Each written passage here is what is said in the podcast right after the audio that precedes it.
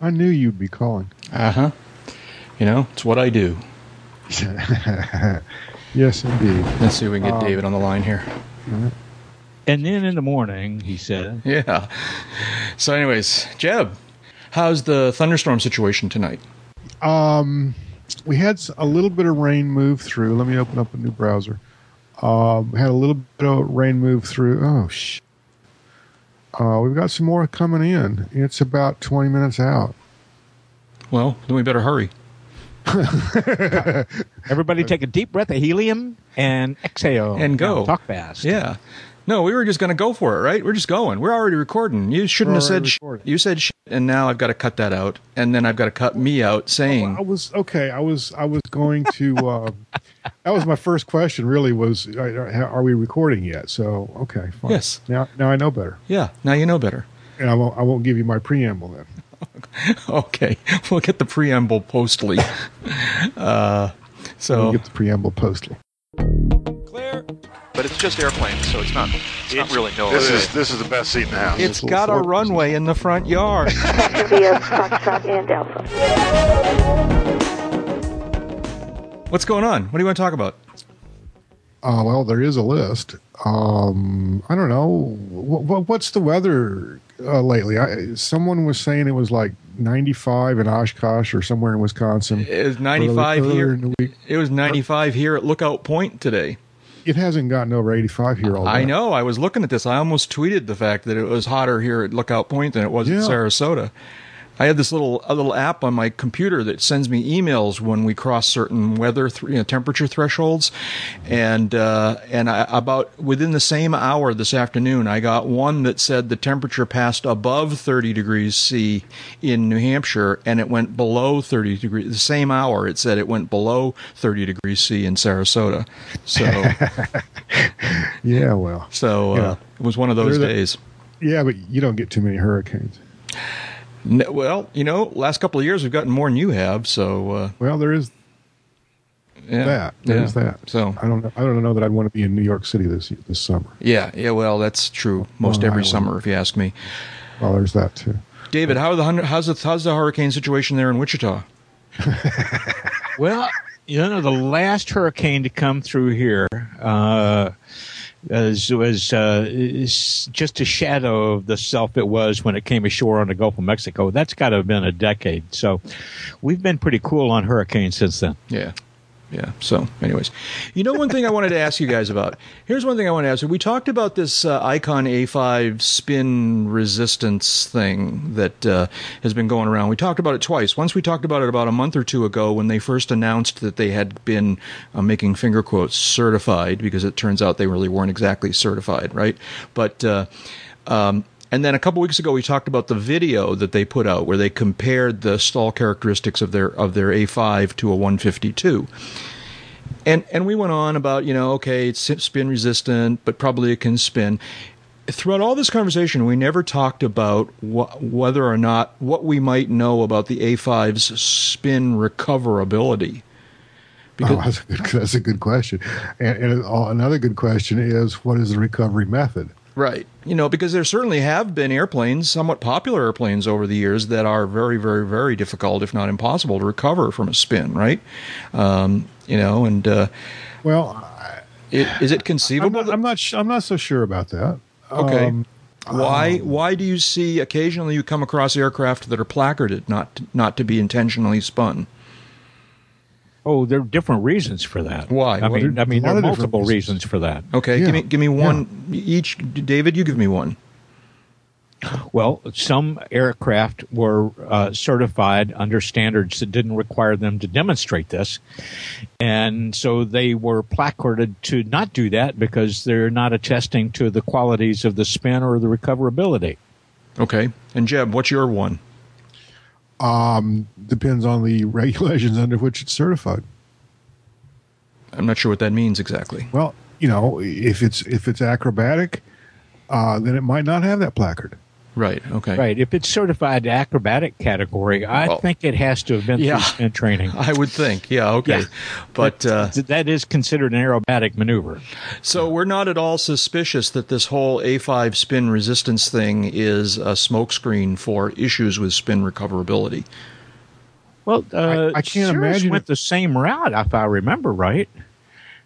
Yeah. But what is so unconventional about the uh, the A5 that we, we would have some ungodly, um, scary kind of spin characteristic? Well, I mean, it's got a very, very different wing configuration, doesn't it? I mean, not it's different. Who the heck knows? I, I don't mean to be alarmist here, and, and I, I'm Yeah. certainly not trying to trash the Icon A5 because it's got a lot of good things going for it. But, but it just kind of I got to thinking about this, you know, and Okay. Okay. Well, okay. I, I, I, I understand where you're coming from. A couple of three thoughts here, real quick. Um, the, the one the, the um, I don't know. I don't know. I don't know this for certain, but I would I would guess that as we discussed an episode or two ago, Icon achieved its spin resistance, and I'm I'm not going to put finger quotes on that. That- That's what they're calling it, spin resistance. Uh, through some combination of, of uh, different airfoils and, and uh, uh, treatment of the wing, especially the outboard wing, and limiting elevator up authority, elevator nose up authority. Um, that will make the airplane behave. Those two things can, I should say, make an airplane behave as the A5 does in the videos. Is that all they did? If that's all they did, well, okay, that's nothing really uh, um, to, to worry too uh, too much to worry about. First of all, we shouldn't be getting into spins in the first place. So let, let's let's think about what kind of foo bars it really takes for someone conducting normal operations to get an airplane in a spin. Mm-hmm. That there's there's no good excuse for that. Although it happens with some regularity, there's still no good excuse for it. Okay. yeah, So- well, of course, the acro guys would say it's fun. Yeah, but we're talking about what I would call normal operations. Okay. You, you, you're you're you're out for a rec- some recreational purpose or some personal transportation purpose or a business purpose. There's no reason to go out and and and get the airplane into a situation where you can spin it. Mm-hmm. I mean, what what are you thinking? What are you doing? You know.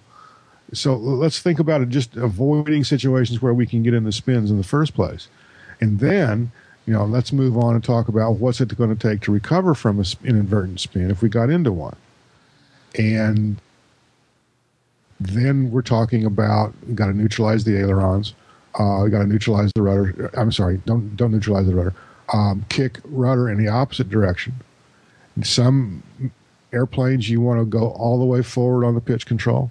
Some airplanes you want to go neutral on the pitch control. Uh, some airplanes you might want to keep the rudder neutral. But those are the fundamentals. Mm-hmm. Yeah, I'm sorry. I, I was listening to you, but I was also doing a, in a, a Google search. I was curious whether or not the any sort of Icon A5 manuals or checklists were on the net. I'm curious what the POH says about uh, about uh, spin recovery. It, Do- it, will- does it will the, be interesting. does the A5 have a parachute?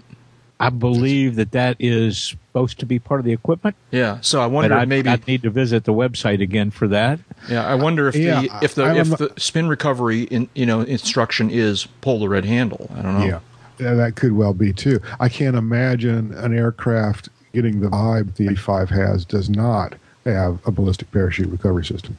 Well, we were talking about this. You, you, Jack, you mentioned the whole focus on spin resistance and, and, and so forth, and, and and I think I'd mentioned before that this was an approach Cirrus took, and one of the reasons that, that, that Cirrus was wanted a parachute. Alan, actually, Klapmeier, uh, he survived a midair collision, Mm-hmm. and thought about how infrequently that survival actually happens midair collision and, and, and you walk away. Uh, and the other situations where pilots lose control of airplanes, where if they had a second chance, they too might walk away, hence the parachute. Uh, the truth is, most modern airplanes aren't certified to spin. They're not. they- They're placarded against it, and it hasn't been in our training syllabus for how many decades now? A long time. Yeah. It's it's So yeah. focusing on an air on, on making an airplane spin resistant is just kind of smart in my view. It's one thing to say, yeah, it'll spin, but the placard says, don't you do that. and knowing that humans will foobar occasionally, and they'll get the ball, the skid ball on one side, and the rudder on the other, and the airplane down at stall speed, and lo and behold, one of the wings goes, "Whoo! I'm not doing this anymore," and stops flying. And the other one keeps going. Well, you got to spin. So making it resistant to that, just really smart. They're taking the same approach. If you look at their airfoil and the foil on an SR20 or an SR22, the differing radiuses and different cuffs between the inboard and outboard part of the wings makes a big difference to it. It also twist and washout have a big influence Right. on when how the wings will stall. Yeah. Um, FYI, I'm looking at the uh, iconaircraft.com website, the A5 model specs, and it says that the Icon complete airplane parachute is optional. So just FYI. It very often again? is because of the weight involved. Yeah. The, Je- the, the, par- the parachute is optional. yes, that's what this uh, this uh, the A5 specs page on the Icon website says. What's the what's the useful load with the parachute? Oh, let's see now. it doesn't it doesn't break it out that way that I'm seeing. It's it has a range though. It says useful load 430 to 530 pounds, option dependent. So that's probably related to the parachute. That's just what you're talking about. That would be uh, the other uh, variable in that number, Jack. Yeah. is whether you buy the airplane with the powered wing folding and unfolding system, or whether you buy it with the manual system. And wh- how would that make a difference? Weight wise, that would make a difference, or some other Oh, way? yeah, huge weight difference. Oh, I'm sure it would. I was the just- automated system's going to have a motor and jack screws Right. and, and and linkages that uh, the manual do-it-yourself pull a pin, fold the wing doesn't have. Yeah. Interesting. One of the s- We, we, we're about to we're we're about to get some yellow and, and orange here. So just okay. Ooh, boy! Okay. I hope you're talking about weather, but I okay. am yeah. talking about Yeah. weather, yes. Interesting. Another item here from the uh, A5 specs list here. Uh, apparently, a, a wing angle of attack indicator appears to be standard equipment, which is That's a good idea. yeah. No, I agree. that is I, a I've always thought that would be a great thing. What you what you need is you need two. You need one for each wing, in my view. But Here's here's here's the thing. I, I, I certainly I certainly grok Icon's, um, um, and and, and um, uh, I'm sorry. I certainly understand and appreciate uh, Icon's achievement in, in in the testing and the and the way they've developed the spin characteristics. Uh, it looks like a great little airplane is in the offing. I think one of the things that we all should be thinking about, though, is how to avoid stalls in the first place. yes, And no, I don't disagree with that. spins. I don't disagree And- with that. and, And and, and and you know, it's just it's just there's just no reason for it. And and I just want to say one more time, uh, this is very academic conversation. This is hangar flying. Um, uh, we have no, we, we certainly don't want to cast aspersions on what appears to be a really cool airplane. It's Right, just just right. kind of it's just kind of fodder for conversation. And uh, Uh, but uh, I think one of the the, the, the things that um, I, I don't know Icon that well. I don't know what they're touting, uh, what other uh, um, features of their aircraft that they're emphasizing, but uh, it, it doesn't really matter how safe the aircraft is, how many parachutes it has, how spin resistant it is.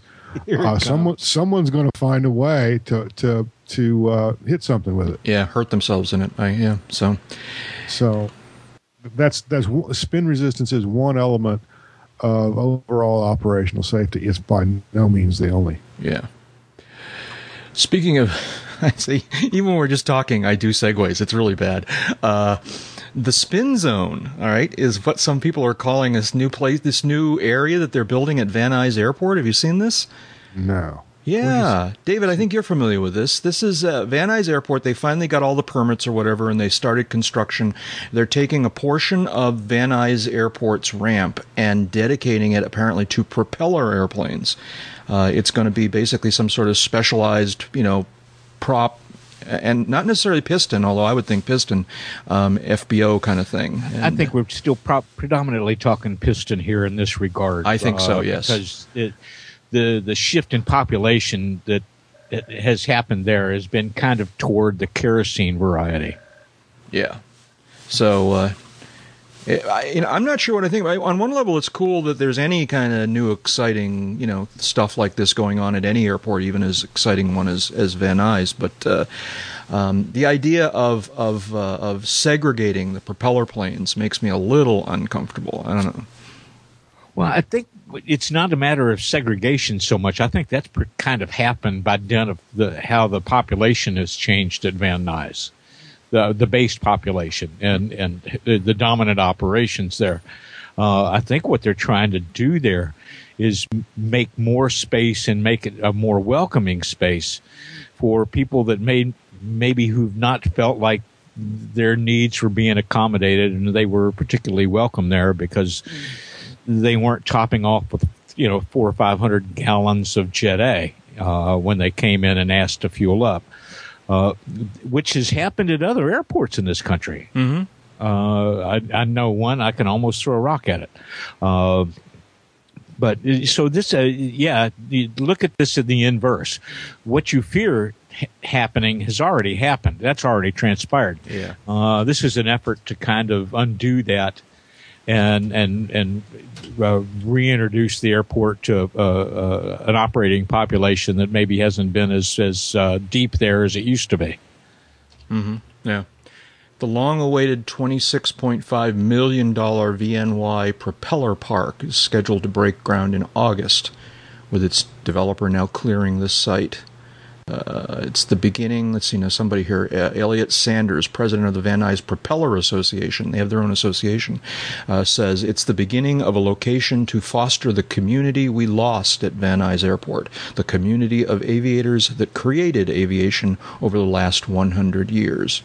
Located on the old Air National Guard site. So, yeah, I think if you look at the different socialization patterns if you will, uh, that what made a lot of airports homey and wonderful in, in, in, in, their era was them having a place for people to come and hang out, hang, congregate, right. do what we're doing right now. Right. Yeah. Which kind of evaporates when airports get more and more businesslike, more and more corporate, when the uh, human spaces start to gravitate away from bare concrete floors in the hangars to epoxy floors with sodium lights and and and uh, uh, power tugs that move everything. When the FBOs stop being shacks and start being marble palaces. Not that there's anything wrong with that. I've used more than my share of those places. But when it get to the point where if you taxi in and drop off a passenger yeah. who's going to catch a flight at the commercial terminal across the field, and there's a fee for you being dropped off of, let's say, 35 bucks. Mm-hmm. The airplane occupies space on the ramp for a total of seven or eight minutes. So they're getting five, six bucks a minute for that piston airplane to be there to drop you off. That's when the piston population starts to disappear. Well, n- not not only that, but I think we've all been surprised by airport fees, um, drop off charges. I know what was it 35 dollars to, to for a stop and drop at at uh, at Tampa Jet Center. Yep. You know, something like that. Um, there should be on every public airport some area of the airport where a private general aviation aircraft, privately owned, privately operated, can taxi, um, drop off a passenger, uh, remain no more than an hour, and leave without having to pay a fee. I agree. Yeah, it, it's it's uh, it's. It, I'm sure. I'm sure Homeland Security is going to love you know, that idea gee, too. Gee, know? I don't know if they. I don't, I don't know if they want us here, kind of thing. Yeah. But no, well, it doesn't I, have to be. I'm, I'm not talking specifically, and, and, even Homeland Security. So what? It can it, it can still be the FBO ramp, but just a certain segment of it, or the FBO is regulated to the extent that for a stop and drop like that, they can't charge a fee something something's got to give on that. There ought to there still ought to be public access to these airports without that kind of fee. Oh, I agree. No, no, I agree. I was making a bad joke, but uh, well, there ought, to, there ought to be a place on an airport with that was built up by you know the the the the, the sweat and, and avgas of piston airplane people uh, over the years. You got to maintain a place where those folks can still come and gather and hang out and shoot the breeze. And it not be the pilot's lounge at some uh, FBO where the fuel's going to cost seven bucks a gallon because that's you know you don't want to hang out there. That's like trying to hang out in the in, in the lobby of a five star restaurant. It yeah okay you can do it, but it's not the homiest place that you're going to hang out. Yeah, yeah. There, there's this other story here. Do you see this? This is not exactly what you're talking about, David, but uh, uh, and Jeb, but uh, um, it made me think of it here. Uh, work begin. What is this? Oh, this is from the GA News, General Aviation GeneralAviationNews.com website. Uh, work begins on GMU Park. Uh, work has begun on a new park at Greenville Downtown Airport. G, uh, uh, golf, yeah, uh, uh, golf Mike uniform, the largest general aviation airport in South Carolina. Um, apparently, what this is, though, this is just a park that's adjacent to the airport, to like, and and I don't know whether they're thinking it's just a way of using some unused land, but I think apparently there's going to be like walking paths around the outside cool. of the of the airport fence. You know, I mean, I think this is a yeah, terrific that's, idea. That's a great, great. Uh, um, uh, I don't know what the correct term is, but double use of, of airport property. Yeah, that's yeah, great. Yeah. Great idea. Yeah, and plus, plus it brings the general public to the airport to kind of see it and right. to you know kind of. And, and that, that's a thing that got lost years ago, not before, not not when the TSA came, but when airports started to become more focused on the the the, the act of doing business and less focused in, on the the general public. I mean, I remember my folks taking me to Standiford Field, now Louisville International. Uh, when I was a kid, and we could walk into the lobby of the terminal and take an elevator or take this big winding open stairway up a couple of floors and there was an observation deck. Yeah, I know. Yeah. There was an observation I deck. Know. And I could look down and I could see the DC sevens and, and, and the the uh, uh, the, the the Douglas uh, the the uh, Boeing airplanes uh, the loading passengers, not on jetways where you don't see them; they disappear down a hollow. But people actually walking across the ramp and climbing a stair with their briefcases and their and then one day those things disappeared. Yeah, well, they haven't completely well, uh, disappeared, but every now and then I'm on a flight where you where we board or or or, or uh, uh what's the opposite of a, a, a on board a board? Um, oh, it's in, in Peachtree DeKalb disembark outside disembark. Atlanta in in Atlanta a couple of years ago for NBAA, and was thrilled to see that there'd been a park carved out of part of the airport property now there was still a big chain link fence between this park and the runways, but it was almost baseball throwing distance to the taxiway. Yeah. Where airplanes were coming back and they had airplane theme, playground stuff and benches. You could just come and sit and hang out, have lunch and watch. And I was thinking, wow, how out of sync that is with that. Oh, you're taking pictures of airplanes? We need to see some ID. yeah, I know. Kind of mentality that you know, like yeah. well, whiskey tango foxtrot. Of course, I'm taking. You know, pictures. it used to be, and I think I've, I, I think I think I've told this before on a podcast, previous episodes. Back in the '60s, um, I would ride shotgun occasionally on a charter uh, into Lambert, St. Louis, from where I lived in Illinois at the time. And uh, this was again the mid to late '60s, and we'd be in like a 310 or a Skymaster or or something like that and we land at the Lambert and roll out and taxi up to the terminal. And there was a specific gate set aside in the terminal for GA arrivals, GA yeah. uh, operations. Yeah. And you, you taxi in, you shut down. Uh, passenger, you know, aboards or gets out, depending on the operation, and he or she, you know, comes goes up the stairs um, into the concourse and you know there was no security anywhere close to what we have now back then, and uh, went on to his or her gate. Yeah, and uh, uh, the, the aircraft took off. You know, went back home, and it didn't That's, cost them yeah. thirty five bucks for the walk. Yeah, yeah, yeah. I was. Uh, I remember just the last couple of years, I was rereading one of the great books about aviation, in my view, Frank Kingston Smith's uh, Weekend Pilot, and uh, this is the story is a story of a regular guy who learns how to fly, uh, sort of midlife, um, and this takes place probably in the early '60s or even the '50s or something like that. Uh, and uh, he talks about going out to learn how to fly at Wings Field, which still exists. It's uh, to the north of, Oh, uh, of that's the Philadelphia. airport of AOPA. Oh, is it really? Yeah. So he talked, but back then, 50s, 60s, whatever it was, he talks about going to Wings Field and how there was a country club with a swimming pool on the airport grounds, basically. And if you go to the satellite picture, the the, the swimming pool's still there. Actually, you can actually see the swimming pool. It's right next to the parking lot of the ramp of Wings Field. So, anyways, yeah, we got to do more things to bring people. We got to make the airport a multi-use place so that everybody can kind of realize that it's not scary and you know not you know a place where terrorists are loitering or anything like that. It's just crazy. So, Jack, I got a question. Yeah. What sort of jobs do lend themselves to business flying in a piston single?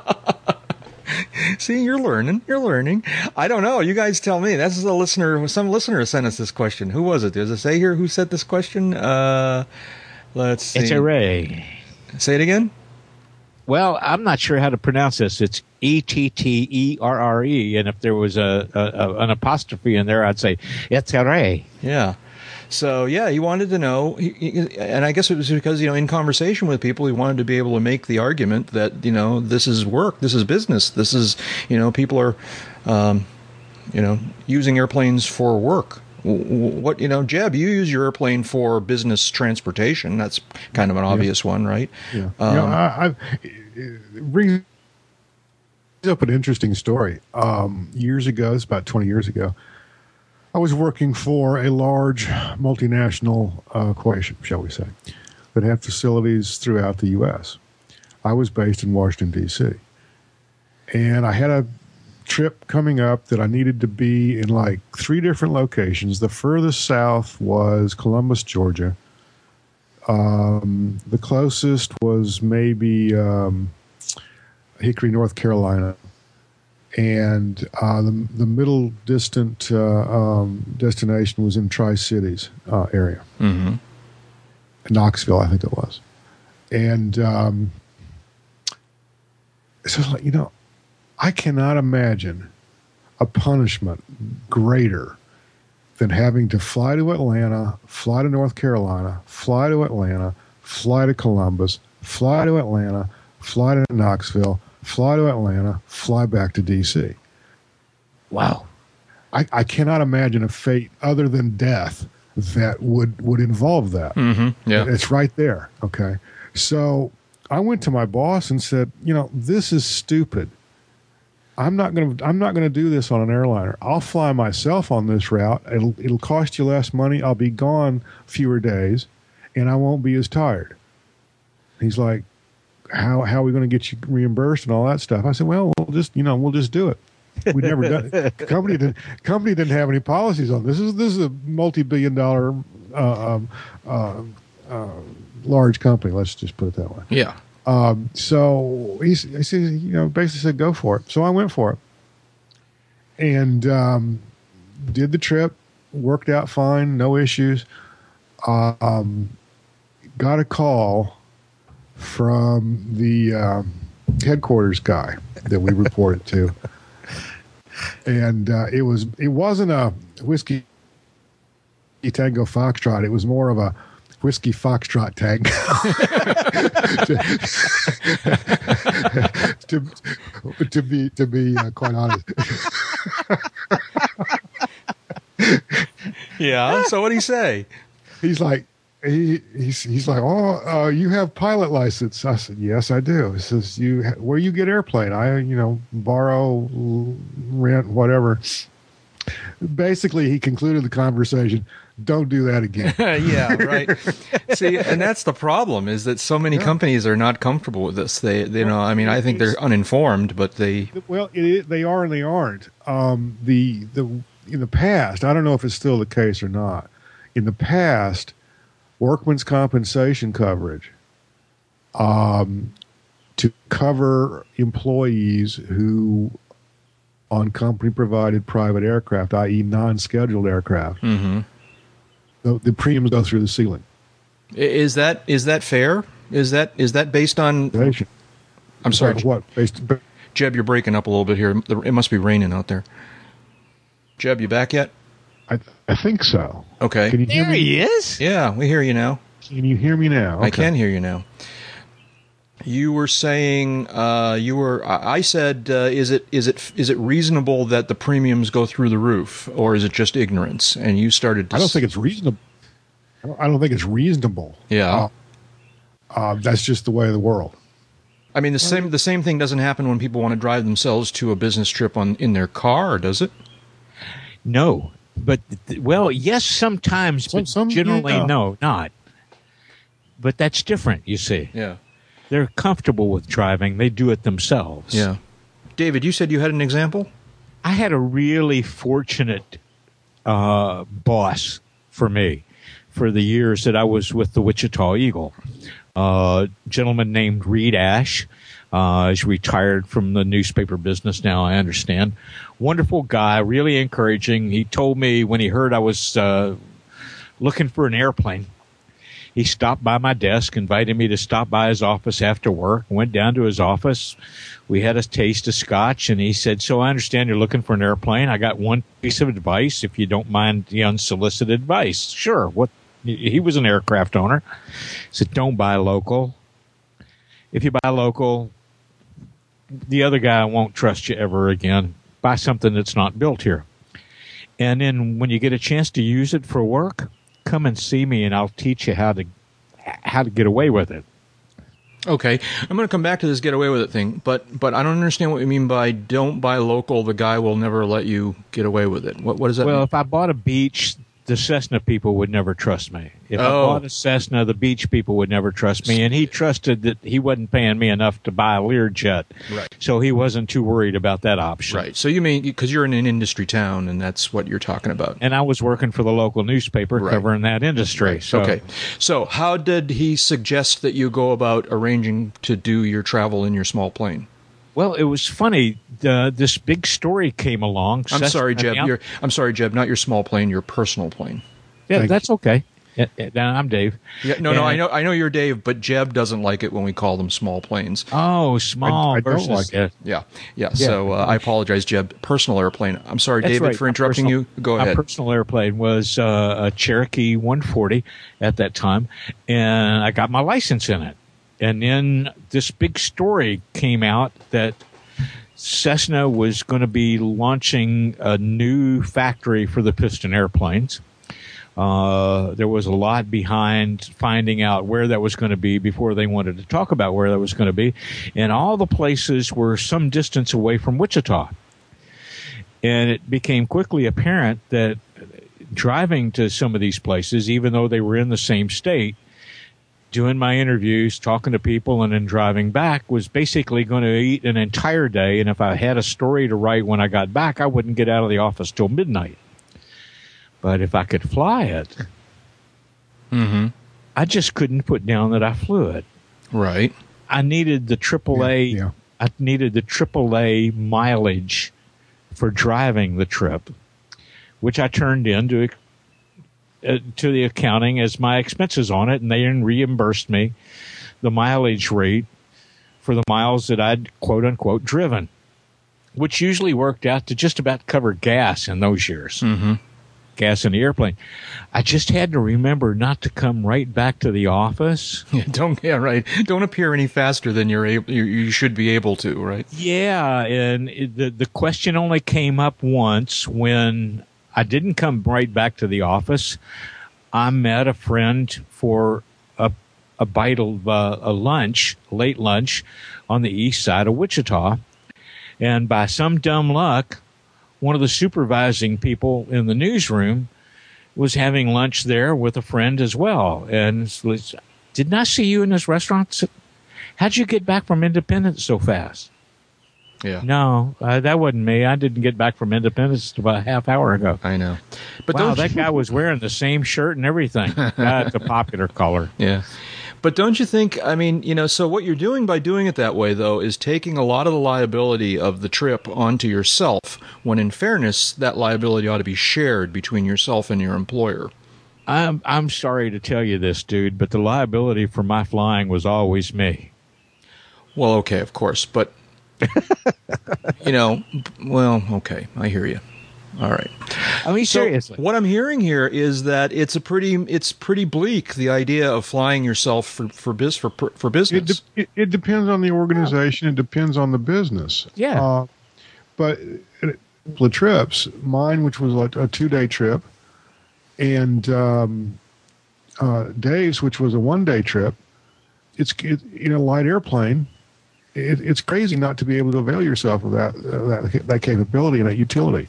So- Um, Let's answer the question. in a smaller organization, you can probably get away with it. If you're self-employed, you can certainly get away with it. Yeah. That's right. Depend, depending on the contracts you know you, you have, or, or or you know, as, as long as someone doesn't make it a part of their contract with you to prevent you from being in your airplane, th- there's really nothing they can say.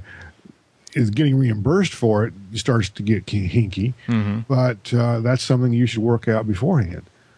yeah, David, for what were a you going number to of say? years, for a number of years, I was able to fly 85, 90 percent of my business trips myself. Uh, most of the time, I got reimbursed, but the reimbursement was never more than gas money, and and it was uh, expensed in a way that made it just part of my fee. I flew myself. I paid for my gas. Uh, it worked out. We kept it FAA clean and IRS clean. That's why we have an accountant. Uh, but that's not true 100% of the time. But I know guys that are, for example, lawyers who work a circuit of remote communities. And rather than drive, you know, th- three or four of these cities uh, every other week, or three or four of these towns, hundreds of miles apart sometimes, and, and spend the better part of a week on the road, they arrange their schedule so that they can fly. They hit one in the morning and a second one in the afternoon. They RON, and then they do two more the next day, and they're home in three days instead of five. Uh, they make it part of their expense base. Uh, I know regional sales reps who do something similar. Uh, guys that shop auto auctions for big car dealers. They hit these different auto auctions by flying to them. They do the buying. And then later on, they may bring a different airplane back with four or five drivers to pick up the cars that they bought drive Yeah. them back to the dealership.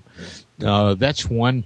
They usually use a bigger airplane for that latter trip, but very often use nothing more than a Bonanza or a, uh, uh, uh, Saratoga or something like that for the going out and buying stuff trips. Yeah. Uh, uh, regional sales reps like that, uh, pharmaceuticals, uh, engineers that do remote work, uh, airborne photography folks that are doing site photography for construction companies or for environmental remediation.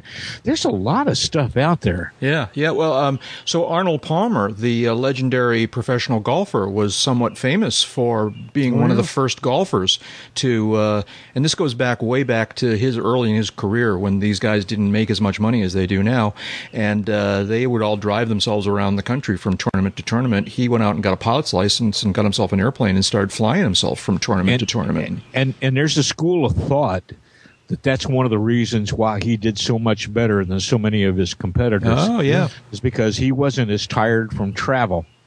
He had more time to decompress, more time to practice on the new course, or conversely, more time to take a break from the circuit, stop by home in Pennsylvania, and then still make the tournament uh, on the same schedule as everybody else. Yeah.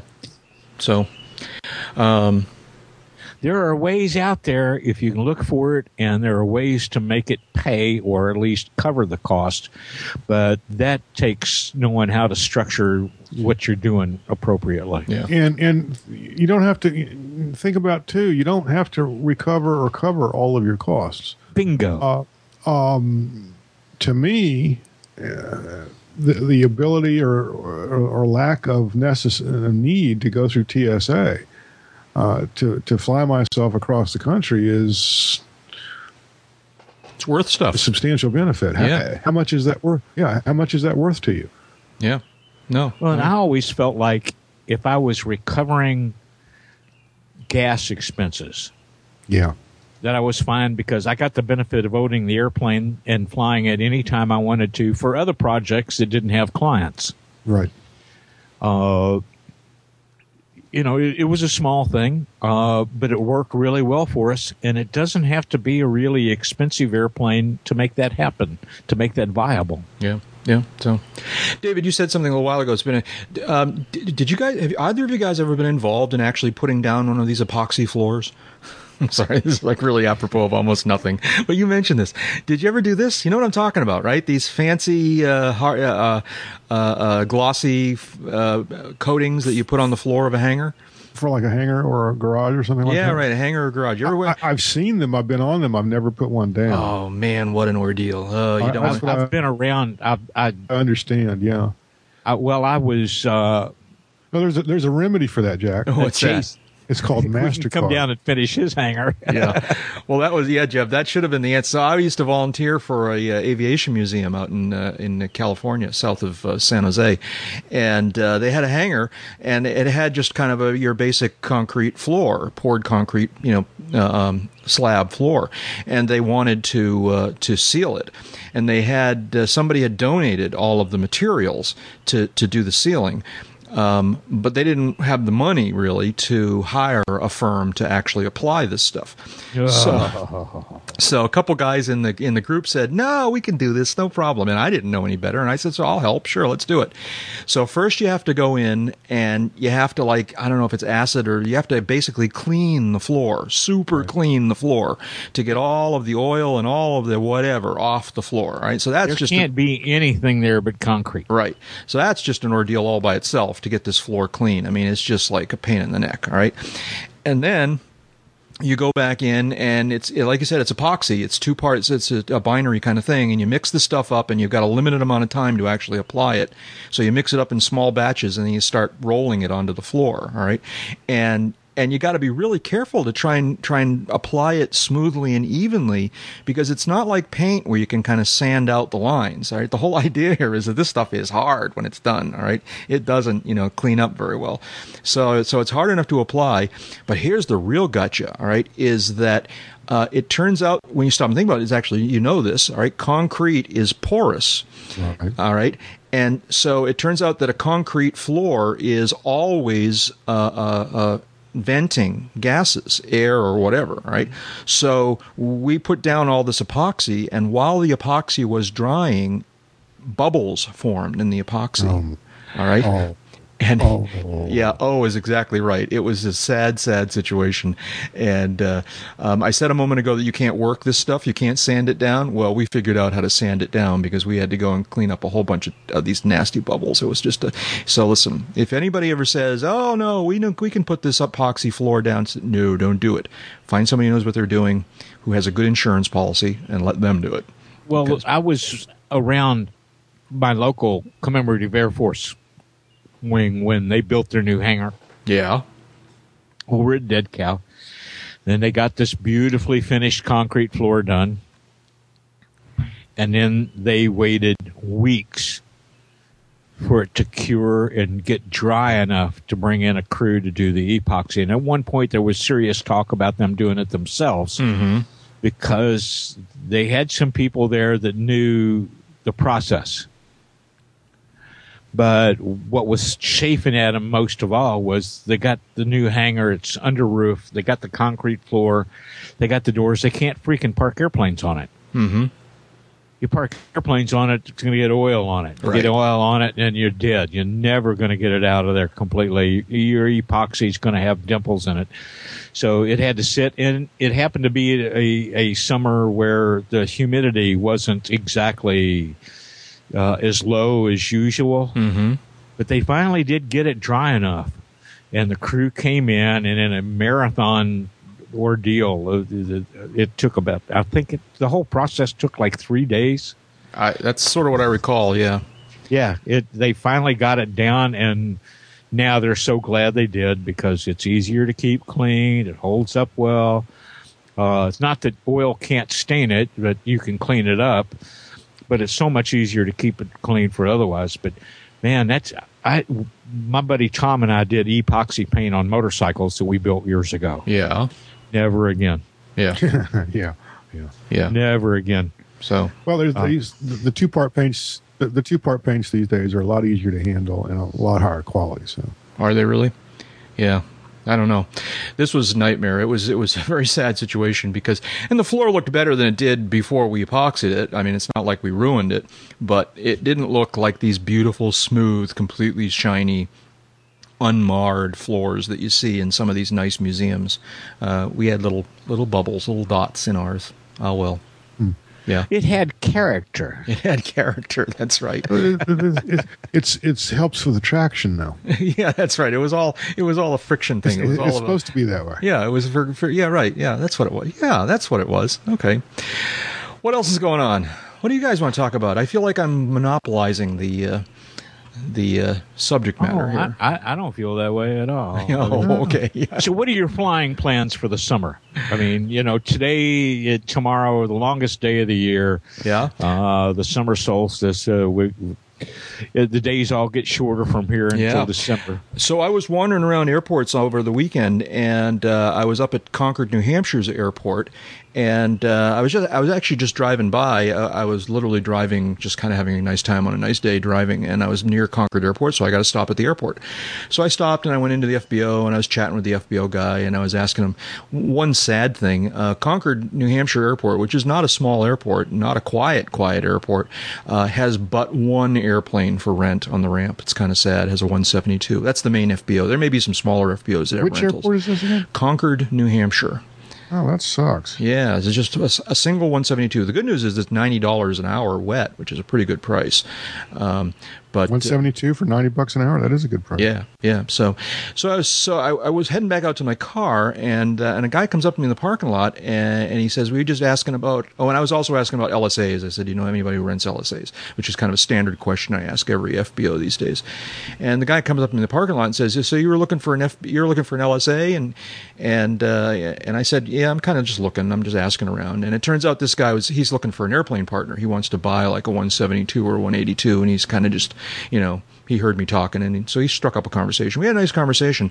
The point of this whole long story is that he mentioned that there's a 152 or a 150 uh, down at Massachusetts that uh, he sent he and this guy is actually an A&P mechanic so he knows a little bit about it and he seems to think this 150 is in in pretty decent shape um, and it's sitting down there at, at for oh wait a minute I'm gonna have to blip that out. I'm not gonna say where it is. I'm not gonna tell people where it is.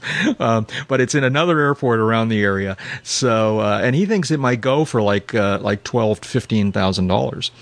So uh, so I'm thinking oh I got to go to Lawrence and find this airplane. Um, but I can't go to Lawrence now because I'm leaving on a trip first thing tomorrow morning. I won't be back until almost Fourth of July.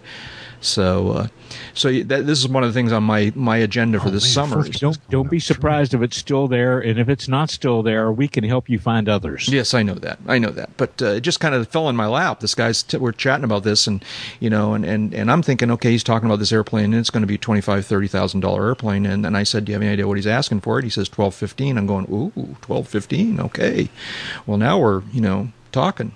So There you go. but I can't go visit it until uh, after I come back on the 28th. So uh, I'm going to go down to Well, that make, airport. make sure he knows a that you're not coming to see it because you're gone working, and b that if he still got it when you get back from working, you will be there to see it. Yeah. Well, the guy I was talking to isn't the owner of it. He's just a, he knows of it, and uh, so I'm pretty sure I can track it down though. But uh, Well, I'm- but I'm buying an airplane, connect- shopping for an airplane is a big thing on my list this summer. And uh, Well, while while we're talking, you know, there's this there's this new thing called um, um, trade a plane. yes, I know. Okay, the internet. Yeah, because trade a plane's not a new thing, right? Yeah, but but the And they have a pretty good website. You've heard of websites. yeah, I have heard of Yeah. websites. Okay. Yeah.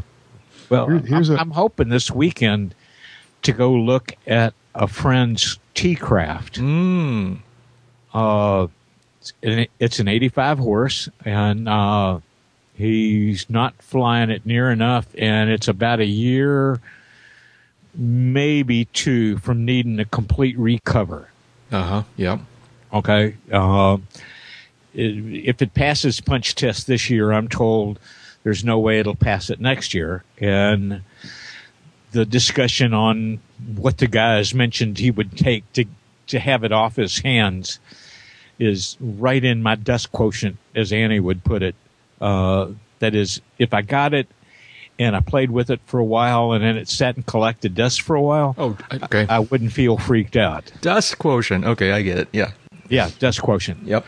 Uh, but I know what'll happen if this happens is that I will wind up with a niche corner in the back of the Well of the Souls at Dead Cow International while I put this puppy back together, covered, and probably a new interior over whatever time it takes. Just as long as you're- months, just- 12 months, whatever. Well of the souls. Yeah, I Is that know. Like, is that like Our Lady of Seekonite? no, no, that's uh, that's good.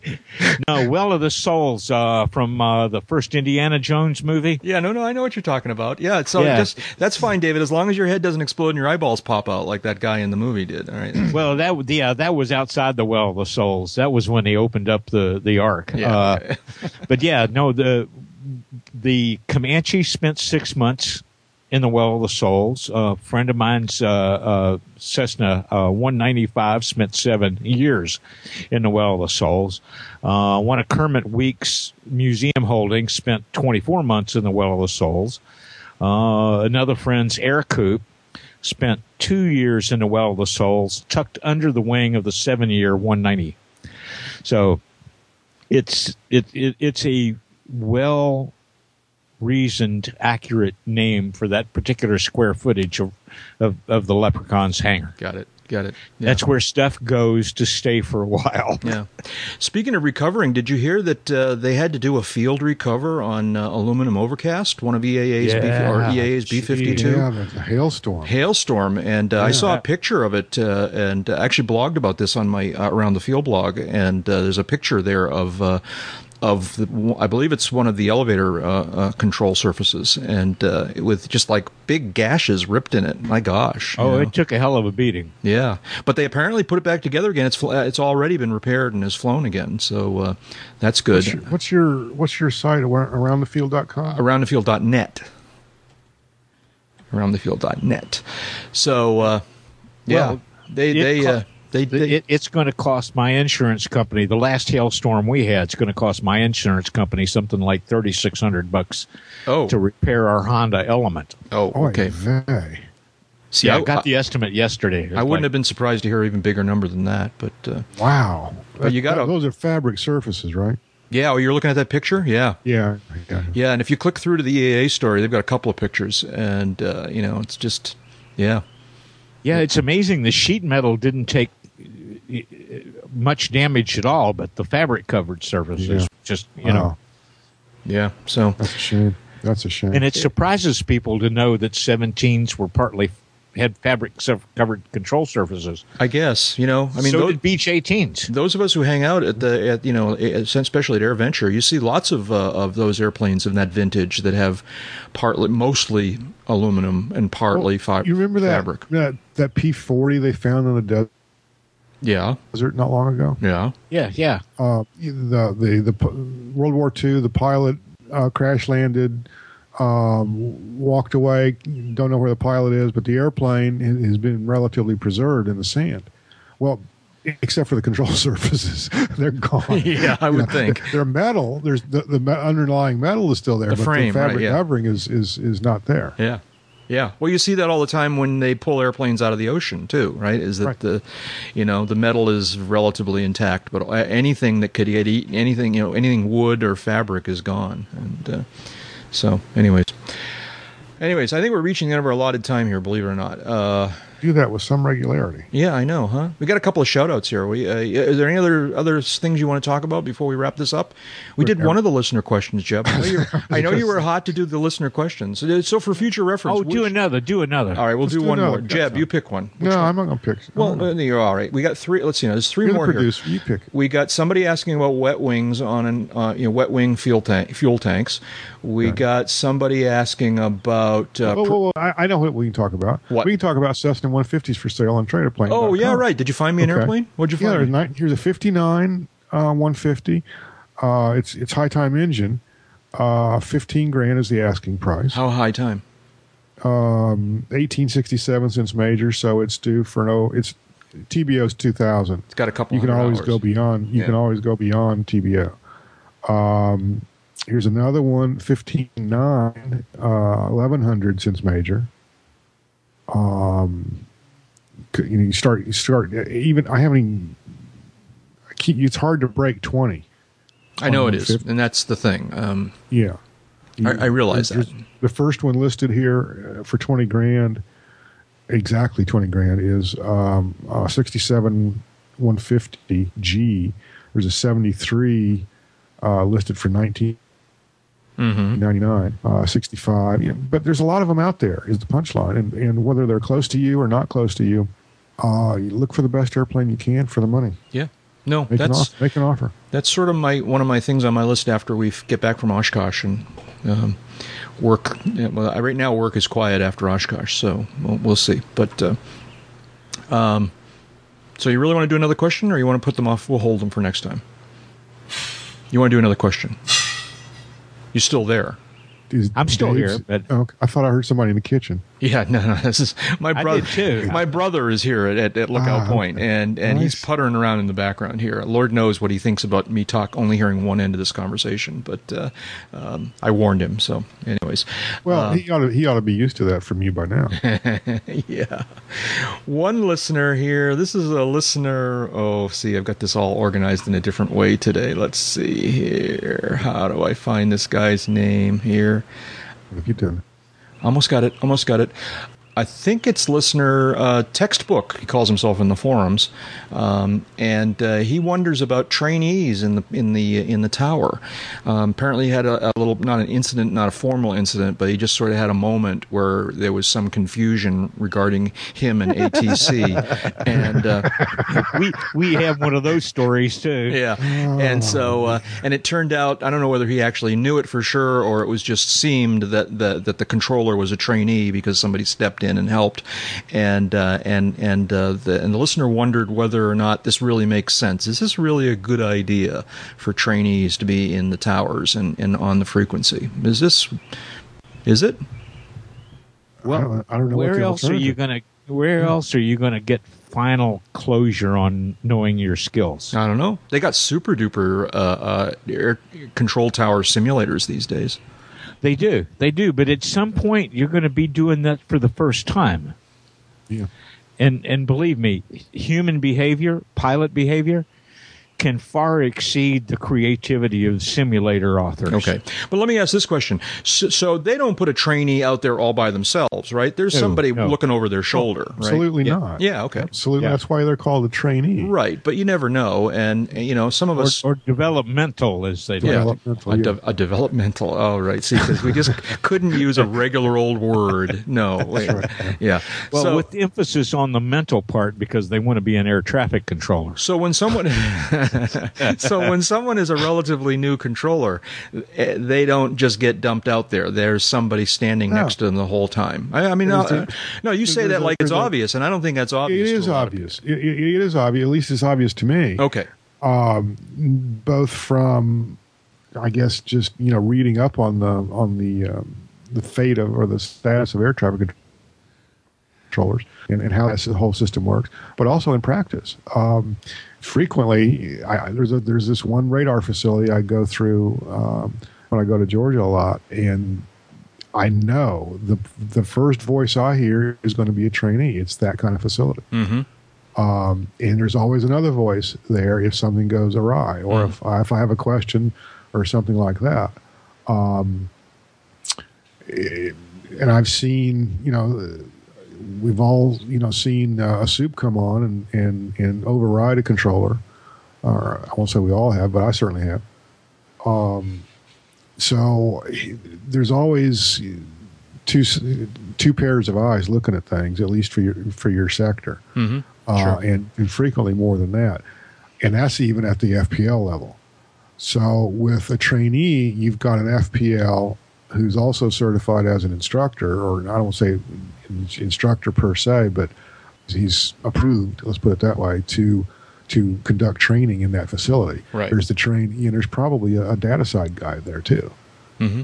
Okay. So the trainees are not up there all by themselves. This No. is yeah. No. Right. Okay.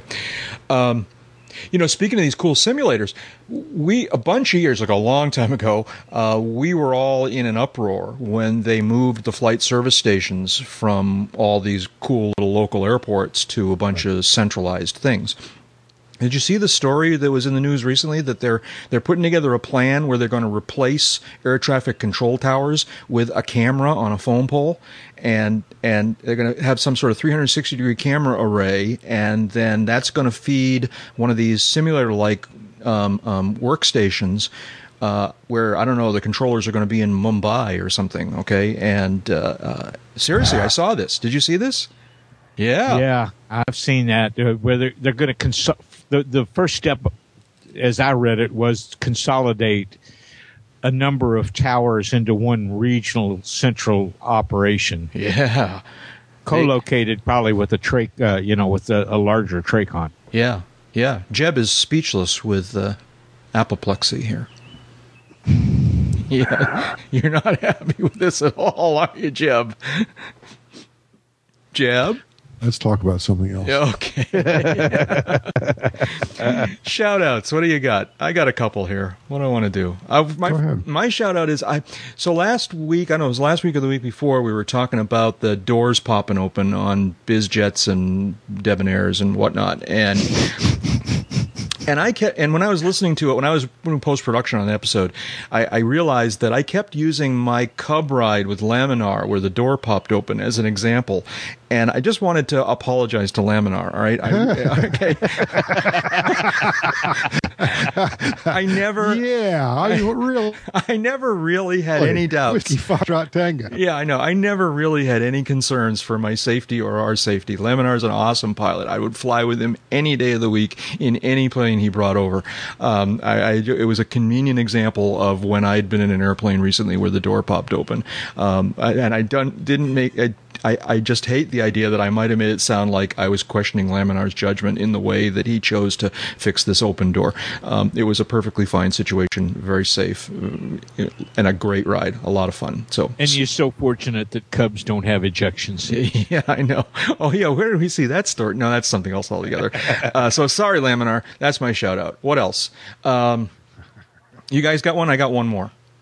Go ahead. Okay. A listener that we met, I think it was last summer at Oshkosh, possibly the summer before at Oshkosh, a listener who goes by his initials, JR. All right. Do you, remember, you guys remember JR? Kind of a big guy, had his little daughter with him. He was staying in the Super 8. He came out to our beer bust, and we saw him a couple of different times. Uh, Think from, so, yeah. Yeah, nice guy. Yeah, yeah, Nice yeah. guy. All right. Yeah. Uh, turns out, for whatever misguided reason, he's decided to start a podcast. All right. And uh, an aviation podcast. That's- This is what we call top of descent. Okay. Yeah, I know, right?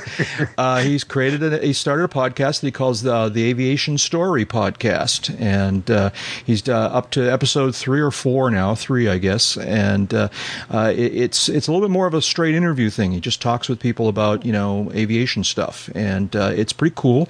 And uh, anybody who's interested in in uh, well, you know that kind of uh, of conversation and and information, you ought to go check out the Aviation Story podcast. Uh, the website is, uh, as you might imagine, the aviationstory.com was not available. So uh, he what he ended up with what is it's it's Avstry. It's A V S T R Y. So it's sort of aviation story, but with a lot of the vowels taken away. All right, uh, avstry dot com.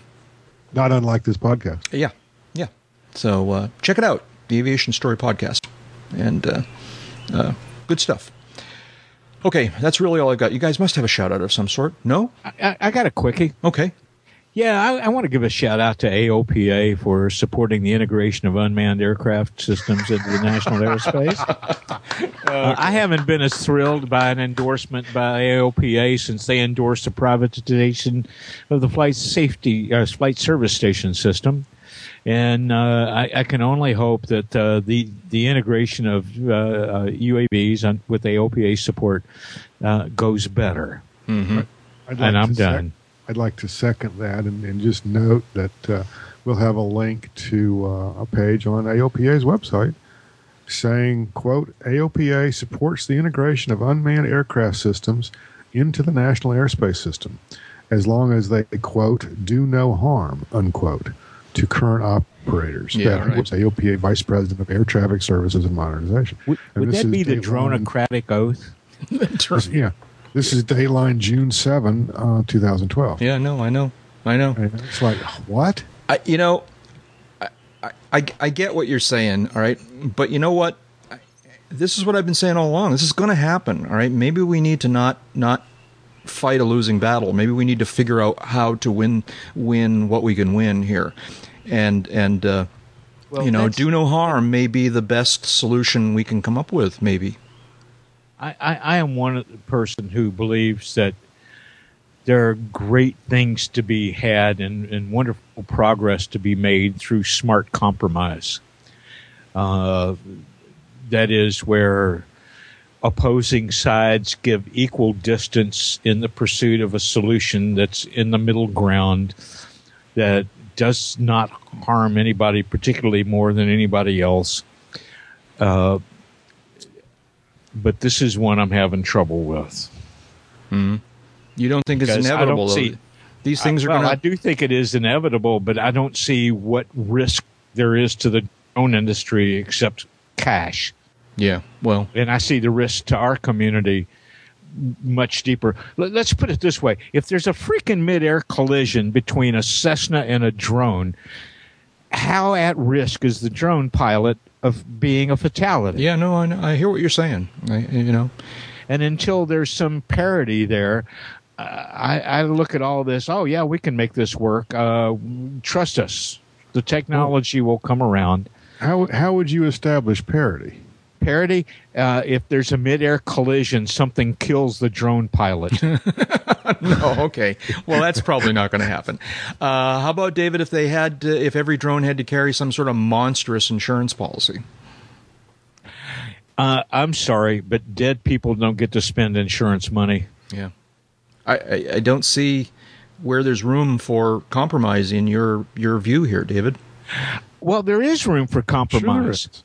There absolutely is. Okay. Let's let's let's have the demonstration of that infallibility of uh, equal to human infallibility before we start unleashing them in the public airspace. And that's not what's happening here. It's like, well, we're going to progressively introduce them smaller and then larger, line of sight and then satellite, you know, controlled. And then we'll correct the problems when they occur.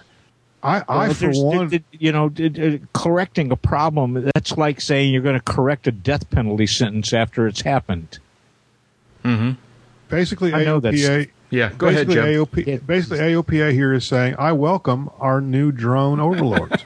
okay? Yeah, I guess so. All right. You know, and it's ironic because the drones are unlikely to join the wine club. So, you know, you you can't understand where APO is, AOPA is at these days. I don't understand But, it. but look at it, and, and there's no market here for, you know, uh, um, uh, uh, medical insurance yeah. or legal legal advice. Well, maybe there is, and that's the whole point. You know. Well, I don't know. You know. Anyways, all right, David. Well, we there take could your be point, a market David. for liability insurance for drone pilots. That's what I'm saying. Well, yeah, right. So, anyways, all right, David. Now you make a good point. I, I'm just kind of playing a little devil's advocate here, but uh, you know. oh no, no, no, it's a that's complicated- okay. I, I, I, I, I'm, I'm with you on that. I'm still trying to figure out where they went from being radio controlled models to drones, but yeah, I guess that's a man. I guess that's primarily a matter of mission Well, statement. it's you know, marketing, right? Yeah. Yeah. Again, though, I think the one of the keys here is uh, I don't know what AOPA means here by do no harm to current operators. Yeah. Does that mean they're going to send a strongly worded letter the first time one of these does do harm to a current operator?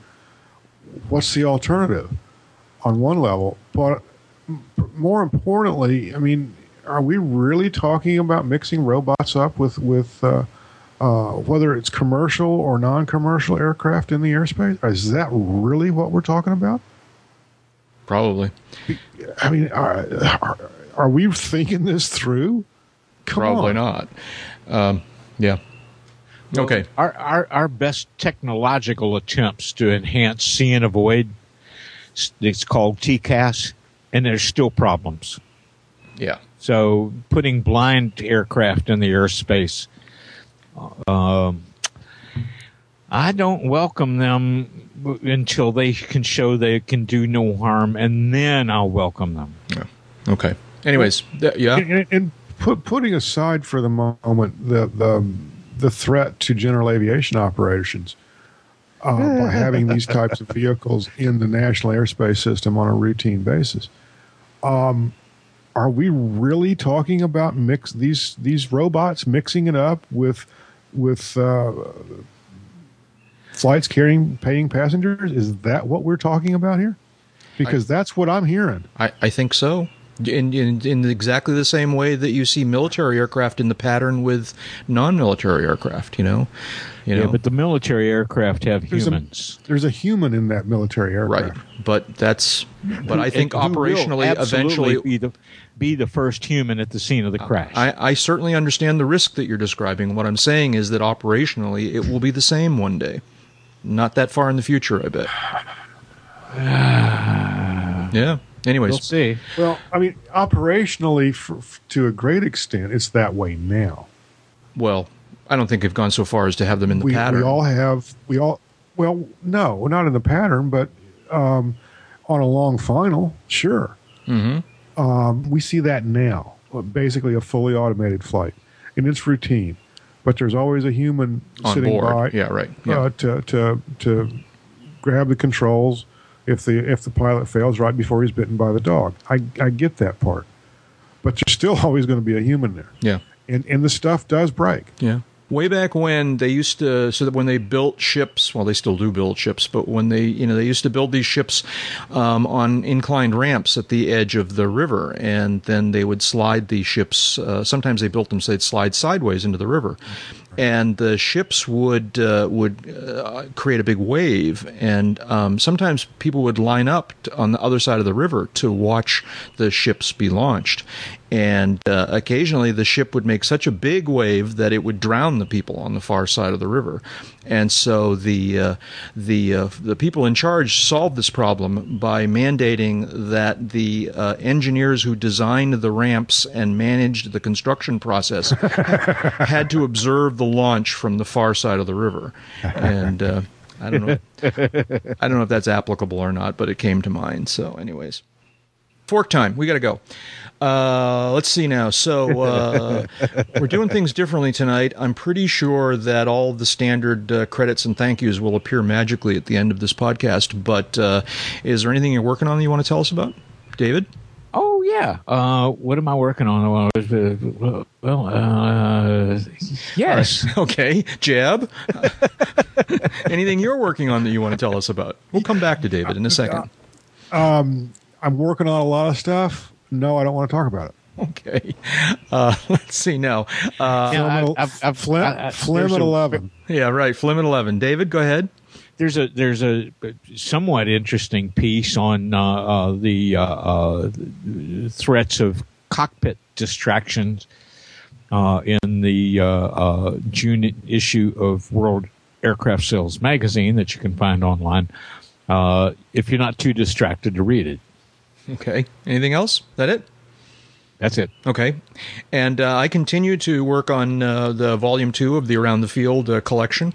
Um, you can uh, uh, go into Amazon and search for Jack Hodgson as an author, and you'll find it there. And uh, and please do check out uh, my new revived blog, AroundTheField.net, uh, where I'm kind of starting to to post things on a pretty regular basis. I- I'm looking for the video game. Where in the world is Jack Hodgson? yeah, Well, that's coming along too, where it's a multimedia world. Shh, you were supposed to talk about that, Dave. Oh man, I'm sorry. All right, boys. Good talking with you. Thank you. We'll talk to you again next week. Waldo made me do it.